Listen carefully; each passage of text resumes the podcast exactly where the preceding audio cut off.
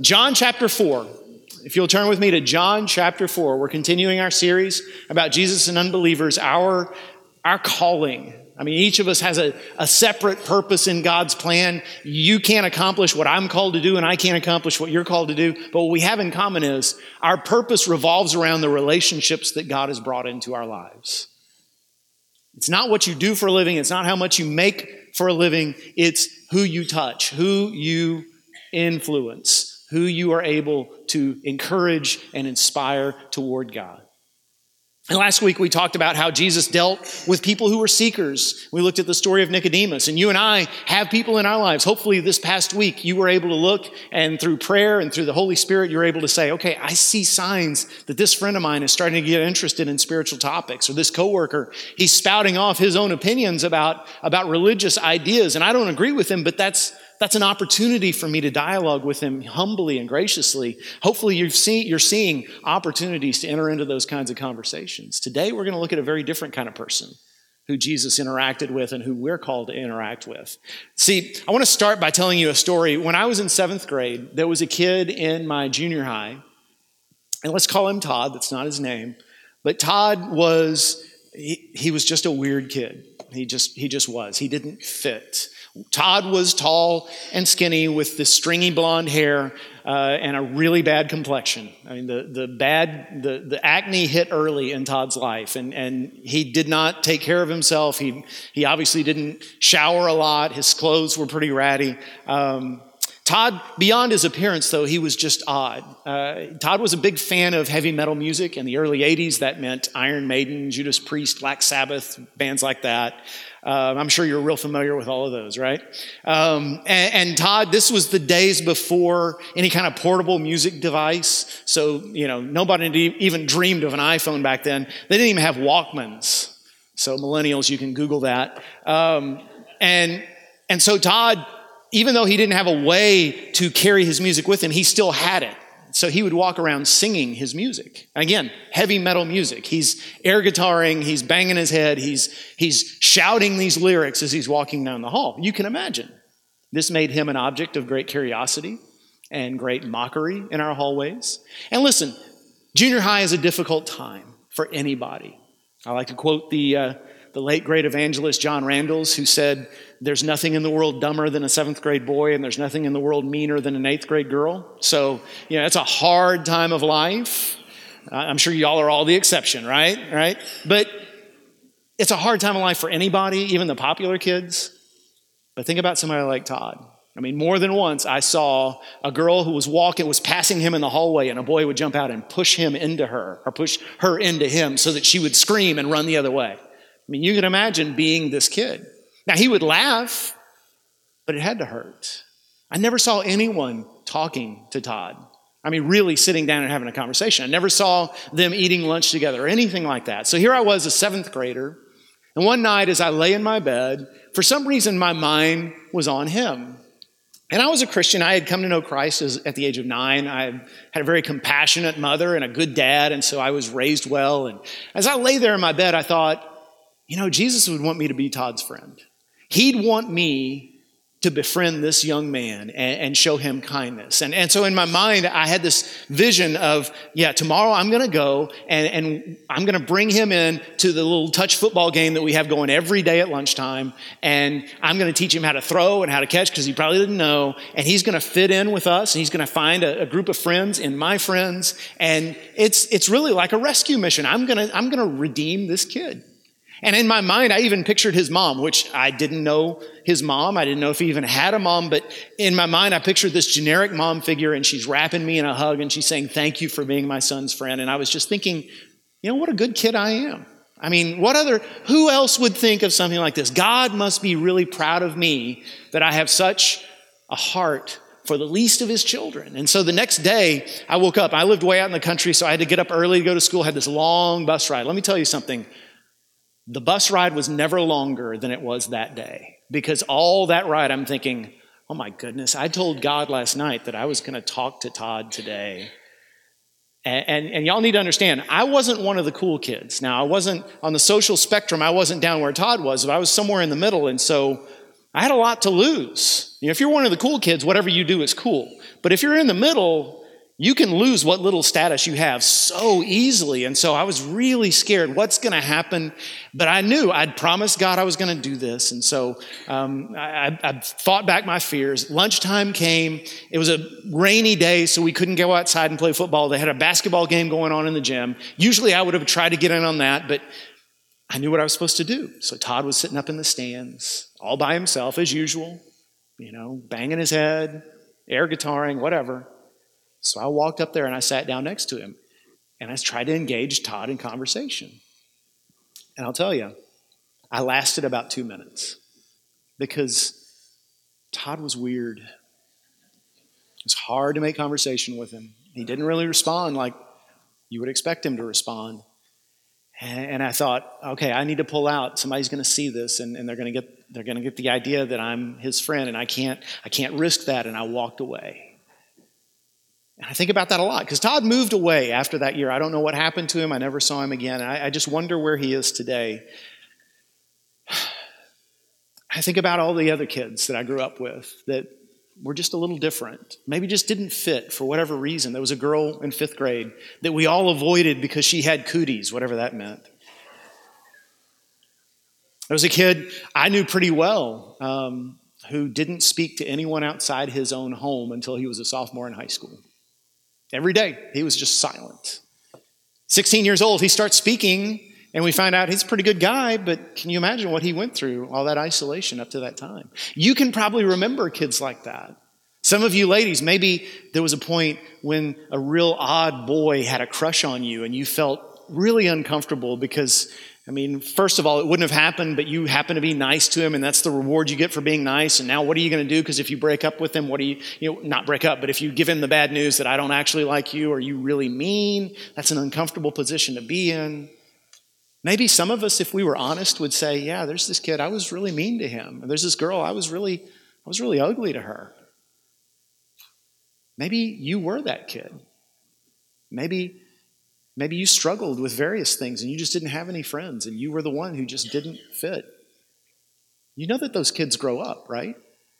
They don't stay kids forever, and as adults, they still need friends.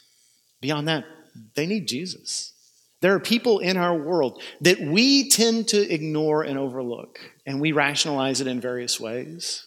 We just don't run in the same circles. That's the term we usually use. Those people are loved by God who created them. If you think Todd's mom would have been glad that I was his friend, think how glad God is when we pay attention to the least of his children. We owe them the gospel. They need to know Christ. They need to know the one who loved them enough to die for them. So, how do we handle that? Here's a story in John 4, which we've heard before, many of us, about Jesus interacting with a really strange woman. So let's pick up with chapter 4, verse 3, and we'll see three things we have to do to bring the love of Christ to the outcast. So he left Judea and went back once more to Galilee. This is verse 3, is where I'm beginning. Now he had to go through Samaria, so he came to a town in Samaria called Sychar, near the plot of ground Jacob had given to his son Joseph. Jacob's well was there, and Jesus, tired as he was from the journey, sat down by the well. It was about noon. When a Samaritan woman came to draw water, Jesus said to her, Will you give me a drink? His disciples had gone into the town to buy food. Now, let me just stop there and say the first step we have to take is we have to choose to engage people like this. We have to choose to invest in their lives and become part of their world. When John says that Jesus had to go through Samaria, what he's saying is that was the most direct route from Judea in the north to Galilee in the south. Samaria stood between those two points. But most other Jews would have taken the long way around. They would have averted, they would have skirted around Samaria rather than go through it. Why? Because, well, Samaritans live in Samaria. And Samaritans were people who, for the last 800 years, had been a mixed race group of people, part Jewish, part something else. They were essentially the result of an exile of the Jews that happened under the Assyrian army. Most of the Jews were carried away, a few remained behind, and the pagans who moved in intermarried with the Jews that were left behind. They became the Samaritans. Over the years, there had been not only racial division between them and, the, and those full blooded Jews, but also some serious conflict. If you read the book of Nehemiah, there's a story about how the Samaritans tried to stop the Jews from rebuilding the walls of Jerusalem. So there was serious conflict between these groups. They hated each other. And they would have avoided each other. Jesus plows right through the middle of Samaria, stops in the town of Sychar. He sees this woman coming, and not only does he have a racial reason to ignore her, she's a Samaritan. Number two, she's also a woman. In that culture, if you wanted to be uh, an esteemed moral man, if you wanted to show people I'm holy and, and so worship me or, or, or listen to my teachings, you wouldn't speak to a woman who wasn't your mom or your spouse. You would, you would show yourself set apart by not interacting with the opposite sex. Jesus, though, speaks right up. And then there's a social reason why he probably, most people wouldn't have spoken to this woman. You know how we all can read certain social cues and see that a person doesn't really fit, whether it's the way they dress or, or maybe some mannerisms.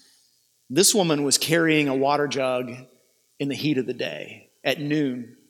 You know, next Saturday, I'm going to be standing in a football stadium, an open air football stadium, Lord willing, at noon, starting at 11, like an idiot, uh, losing about eight pounds of water weight watching my team. This woman was getting water in the hottest part of the day, and you didn't do that. Not only was it not comfortable, but the tradition, the, the custom was that women would all gather water together. You see, in those times, women worked very hard. They worked dawn to dusk. They worked from sunup to sundown, from wake up to, to go to bed. And the only time they had to socialize with anybody outside their family was when they gathered the water. And the women would go in the morning and they'd gather that day's water and they'd share stories, they'd talk to one another, they'd encourage one another. This woman came alone. She wasn't welcome with those other ladies. Jesus could have seen that. I know he saw it. And he could have said, obviously, there's something wrong with her. I'm not speaking to her. But no, he speaks right up. Would you give me a drink of water? And by the way, this isn't Jesus speaking to a social inferior saying, Serve me. That was a culture that, that highly valued hospitality. If you came to my house in that culture and said, Hey, do you have something to eat? I would have felt honored. I mean, if you come to my house in the 21st century and say, Do you have anything to eat? I'm like, Well, Chick fil A is down the street. But I know it's Sunday. But Jesus wasn't insulting this woman, he was honoring her by saying, Would you draw me a, a little water? Listen to her response.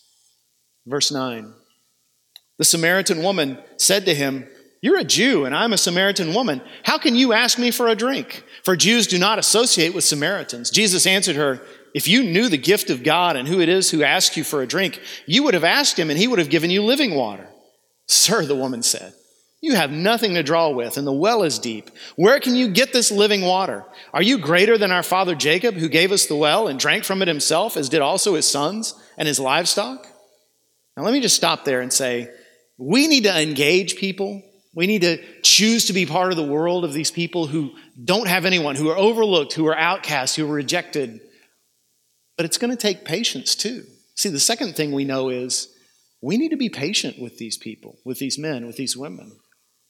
Because I know, like me in seventh grade, I had this idealistic idea, this naive idea that if I just if I just treated Todd with a little common courtesy, he'd be so grateful. He would just he would just lap it up. Man, what a great guy you are. And I'd get all these warm fuzzies for being a nice guy. That's not the way it worked. And when we engage people who've been socially isolated, maybe people who suffer from anxiety, maybe people who suffer from depression, maybe they're just shy, it's not going to be as easy as we think. Sometimes because they do struggle with some emotional issues, and so human interaction's is a little harder. Sometimes because they've just been burned so many times. They've had too many people abuse them. So many people uh, lead them on only to break their heart. You're going to have to earn their trust. And if you read this conversation between Jesus and this woman, it's amazing how antagonistic she is right from the get go. Excuse me, ma'am, would you get me a drink of water? Let's, let's, let's share a drink together as brother and sister. What are you talking about? I'm a Samaritan. You're a Jew. How can you ask me such a question? Right out of the gate, she's defensive. Right out of the gate, she's antagonistic. And then Jesus, as he's so skilled at doing, He turns a, a common everyday conversation towards spiritual issues. He says, Do you know there's something called living water? I've got it, and I'd be glad to give it to you. And her answer is sarcastic. You don't even have anything to draw, with. You don't have a bucket. How can you draw water? And by the way, don't you know that our father Jacob, you know, Jacob, the father of the Jews, is also our father, and he put his well in our property, not your property. You don't have Jacob's well. We have Jacob's well. You can't draw from this well. This is ours. Let's pick up verse 13. Jesus answered, Everyone who drinks this water will be thirsty again.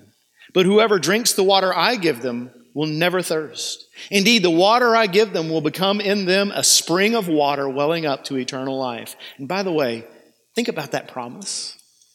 Think about what Jesus is talking about a constant source of refreshment so that even in your worst day, even at the end of, of when you've been working 712s, or when your heart has been broken again, or when life has turned out to be disappointing, you've got this source of water, this well of refreshment springing up within you that says, Yes, but there's a reason to go on. You can't steal my joy. Jesus is promising that. And the woman's response in verse 15 is, Sir, give me this water so that I won't get thirsty and have to keep coming back here to draw water. Now, you can debate with me, and I don't know that I'm right, but based on the way the conversation has gone up to this point, I think her words are sarcastic.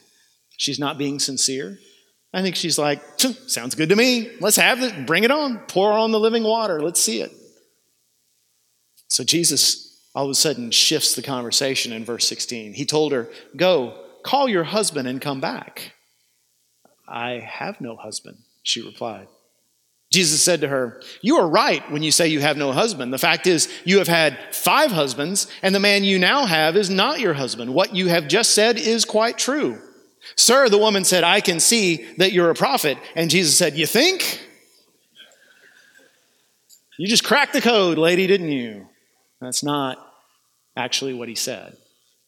Notice the patience. This is the Son of God here.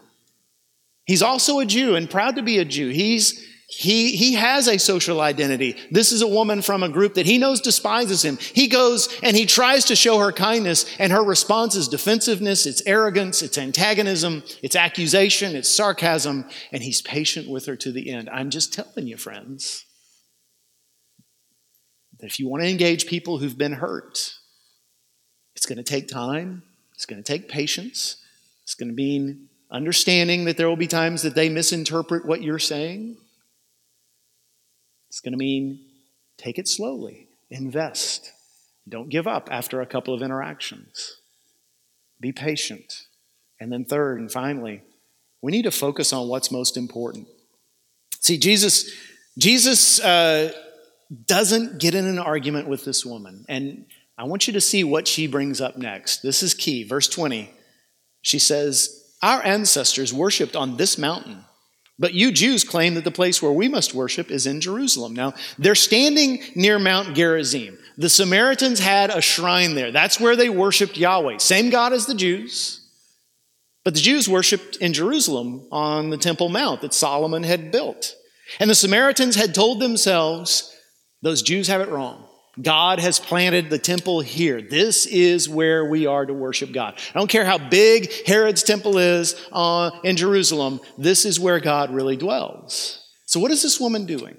This conversation has just gotten very uncomfortable. Jesus has just revealed, I know everything about you. I know about the awful sexual dysfunction of your life up till now. You've had five husbands and now you're living with someone who's not your husband. He won't even give you his name, he's just using you.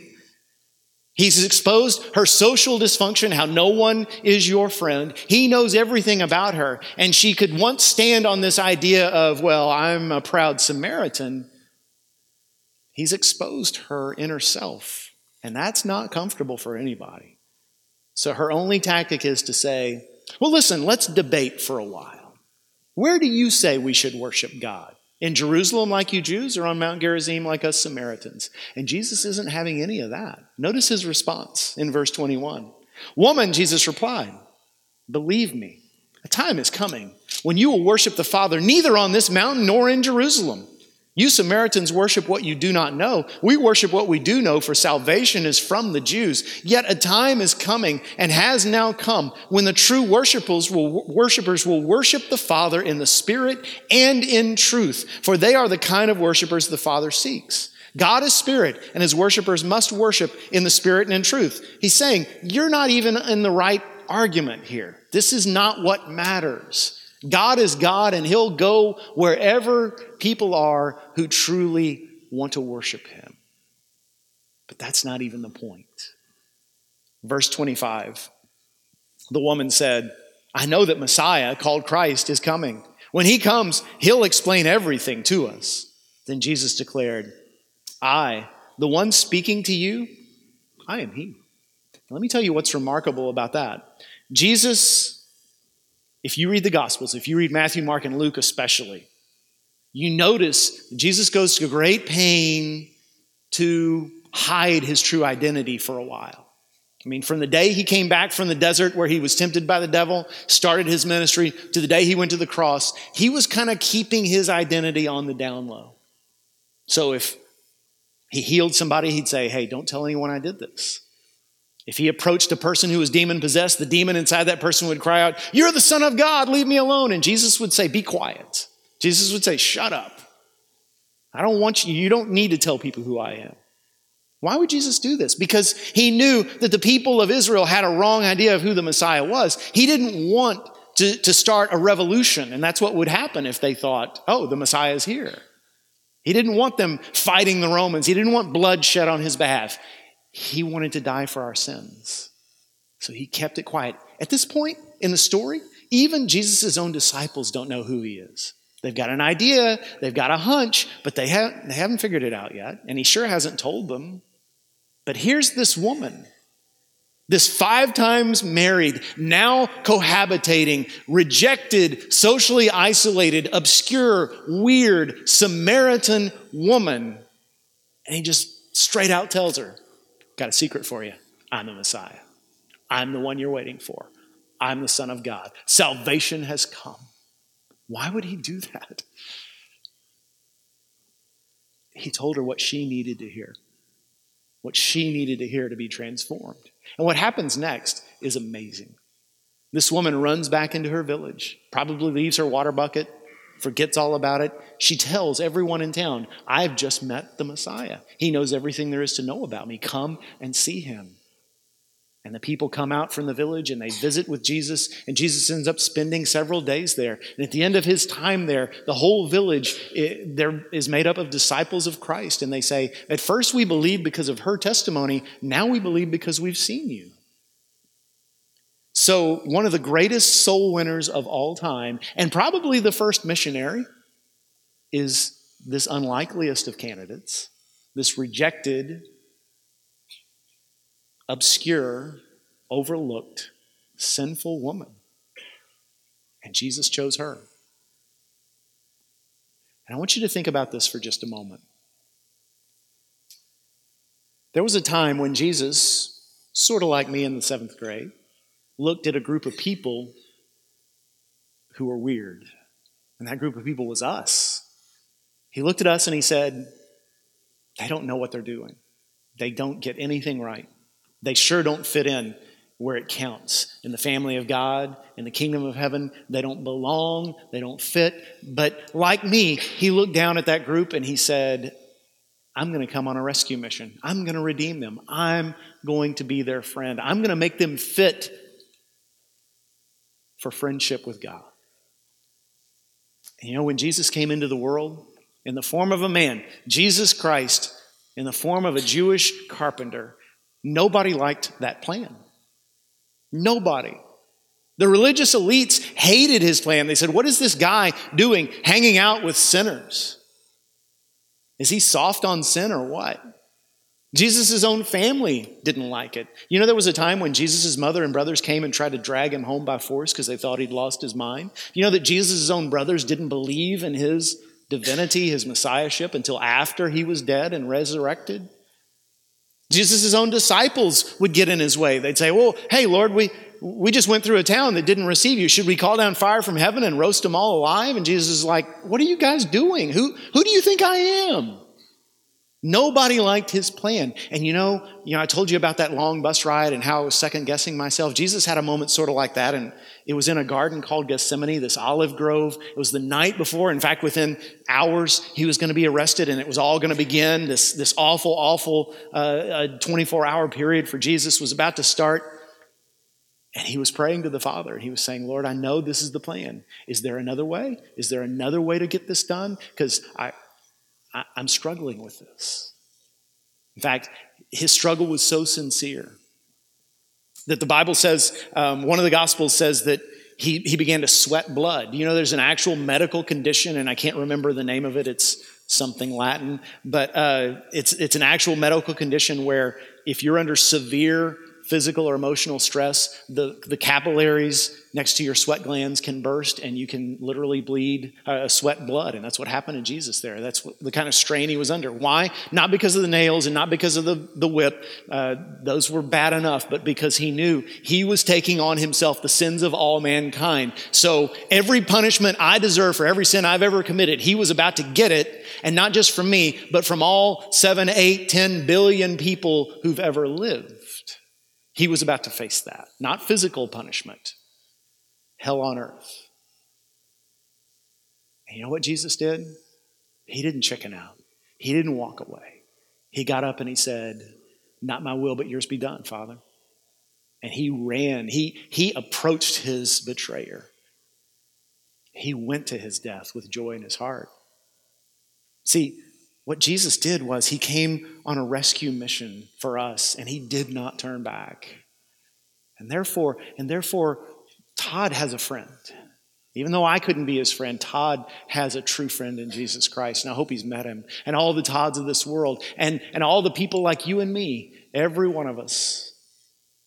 We have one true friend who opened the door where we could discover that there's a God there who loves us. And we have a home a place will never be rejected. And because we've received that kind of grace, our response should be Lord, I want to go out and find the children of yours who are still wandering. I want to bring them home too.